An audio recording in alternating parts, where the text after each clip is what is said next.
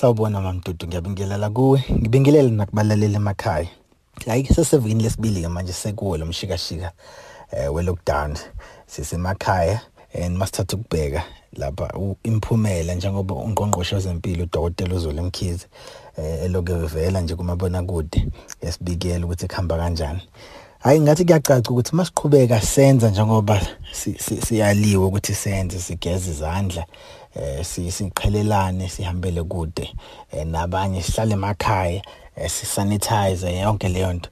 Eh kuzohamba kuhambe kugcine ngelinye ilanga isimo sempilo sibuyele esisimene sisijwayele. Kodwa ke kungeke kuze kube lula kanjalo kosomabhizinisi ngoba phela ngeke sazi uma ukuthi mase kuhambe kuhambe kwaphela eh lolu bhubhane olukhona ibhizinisi lomuntu ke lizokwazi ukuthi liqhubeke nokuthi liqhubeke la laligcine khona. Amabhizinisi amaningi asenkingeni enkulu. eh, kulesi sikhathi.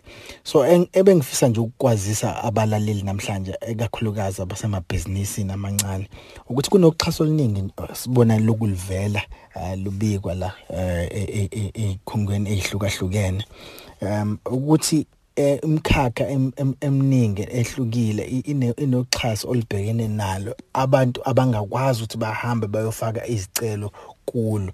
Ngicela nje ukuthi abalaleli bahambe bayobheka lapha epagini lethu ku-Facebook Conversations with Lindo Makhaya. Ngibhalile lapha ngafaka ilist yalezo yalezo indawo eziveza uxhaso nje.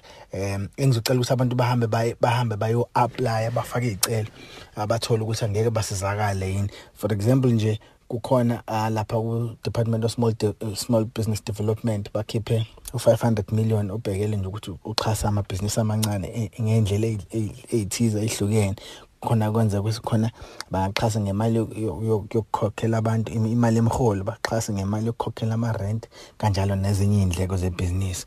Kuba khona imali enganga 200 million ebekelwe abakwi tourism sokhumbula abakwi tourism abakwazi ngisho ukwenzani uh, kulesi sikhathi nje bakuyi lockdown abama shuttle services abakwazi ukutransport abantu ama tourists abakwazi kuba nama hotela nama B&B yonke leyo nto ayisebenzi njengamanje kumenze so kuzomela kube khona imali abazosizakala ngayo ukuthi baxhasa amabhizinisi abo um kulesi sikhathi njengamanje kunaleyo mali ebekelwe abantu manje.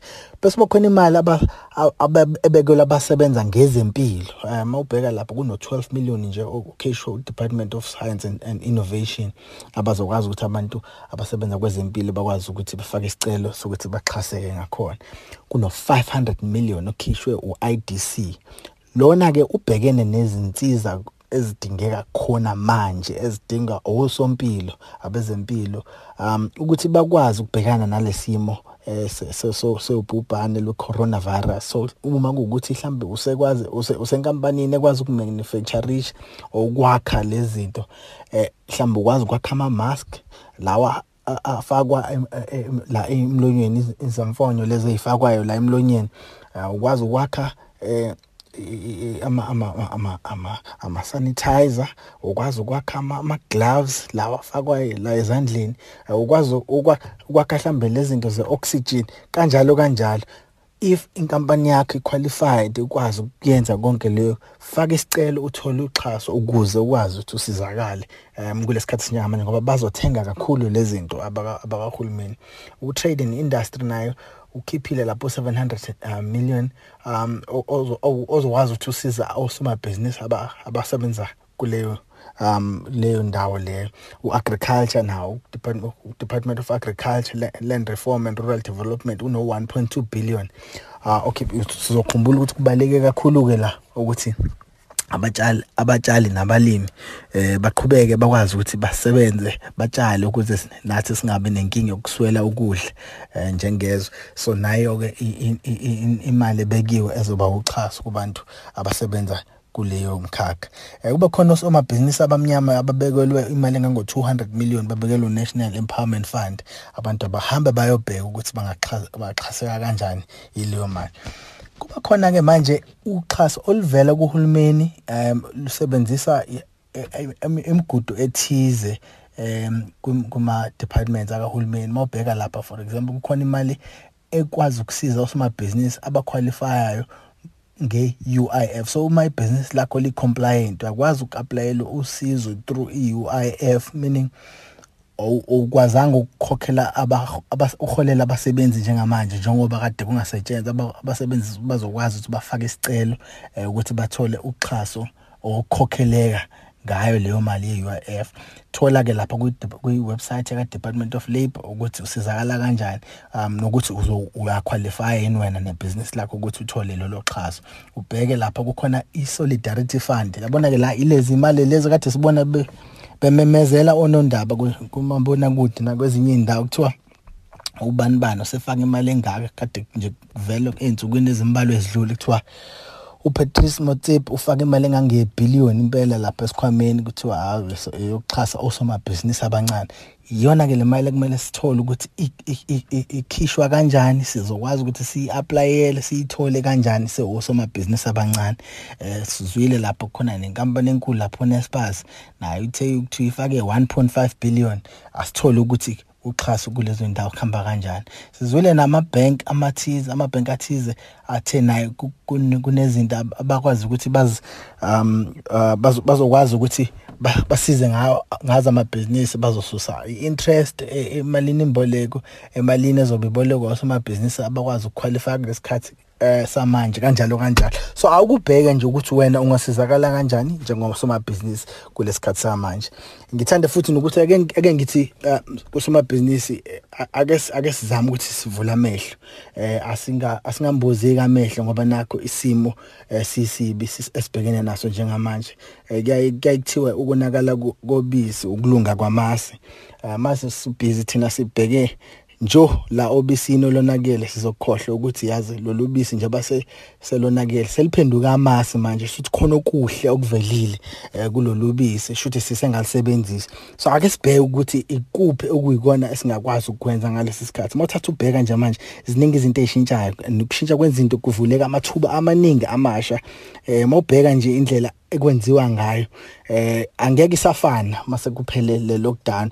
Kuningi okusha okuzobe sekuvelile kuningi okugamathuba okungabe abantu abangakwazi ukuthi bawasebenzisa mangibheka nje mina bengisebenzela la endlini mamdudu iviki lonke last week eh ngithe ngokuhamba nje kweviki bese ngibamba imihlangano yami ngiyibamba kwi-internet um ngidownloade i-application nje kuthiwa uZoom ukwazi ukubamba ngayo ama meeting kwi-internet Zoom Z W O M uh, imahala nje kwi-internet awukhokhi lutho eh sonke i-team yami engisebenzisana nayo uh, management team bonke ba-apply bangena kwi-internet ba-downloada safaka ama-account sonke siyakwazi ukubamba ama-meeting. So abantu ebengihlala nabo e-office ngibambe i-meeting sengikwazi ukuyibamba i-meeting ngihleli endlini kwami eh, ngingene nje study ngibambe i-meeting nabo sivumelane ngokuthi sizosebenza kanjani yonke leyo nto. So izinto lezi esiyibona zifaka uh, ushintsho endleleni kwenzeka ngayo izinto. So abantu ababheka ukuthi yini manje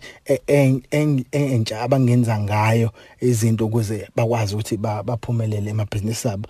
Kuyapha mina nginesifiso njengamanje mamdudu ngendlela engithokozela ngayo indlela engisebenza ngayo njengamanje. Sengiyabona ukuthi imase ngithola nje indlela yokuthi ngikwazi ukuqhubeka uqhubeza umsebenzi wami ngaphandle ukuthi ngiphume ekhaya. Kuningi la engingonga khona. Ngoba mhlambe ngiyakwazi nje ukuthi ngiqhubeke because kuvaliwe amahhovisi ethu njengamanje.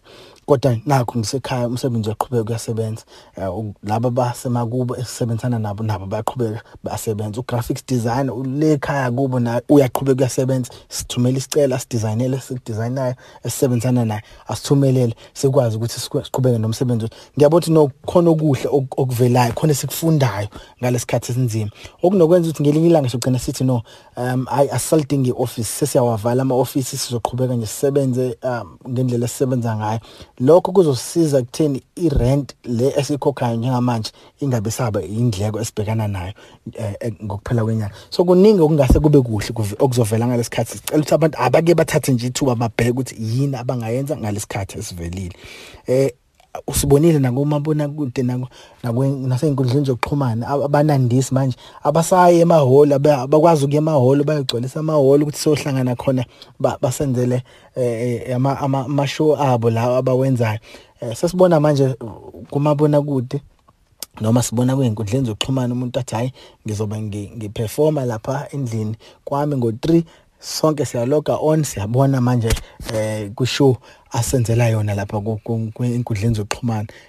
Lokho kuchaza ukuthi khona i-shift eyenzakalayo. Kunokwenzeka ukuthi in future khona uzodevelop an application la ozokwazi khona ukuthi ukwazi ukuloga on for i-show la um, umnandisi okwazi ekwazi khona ukuthi ayenze ishow esekhaya. Makuthi uwumculi uzongena nje e, e, e, music room makuthi une music room ekhaya noma nje lounge kwakhe abeke imic yakhe la perform a perform wena ungenile lapho kuleyo show mhlambe ngo50 rand ngo60 rand ngoma ngo100 rand however much ayichargeile wafaka icode wathola icode yokungena kuleyo kuleyo connection yaleyo yaleyo um show usuyakwazi ukubukela uthokozele lokho obekelwe kona. So ngiyabona ngathi kunezinto ezijikayo ezizokwenza ngendlela ehlukile eh kulesikhathi esingena kusona. Sengivala nje mamdudu.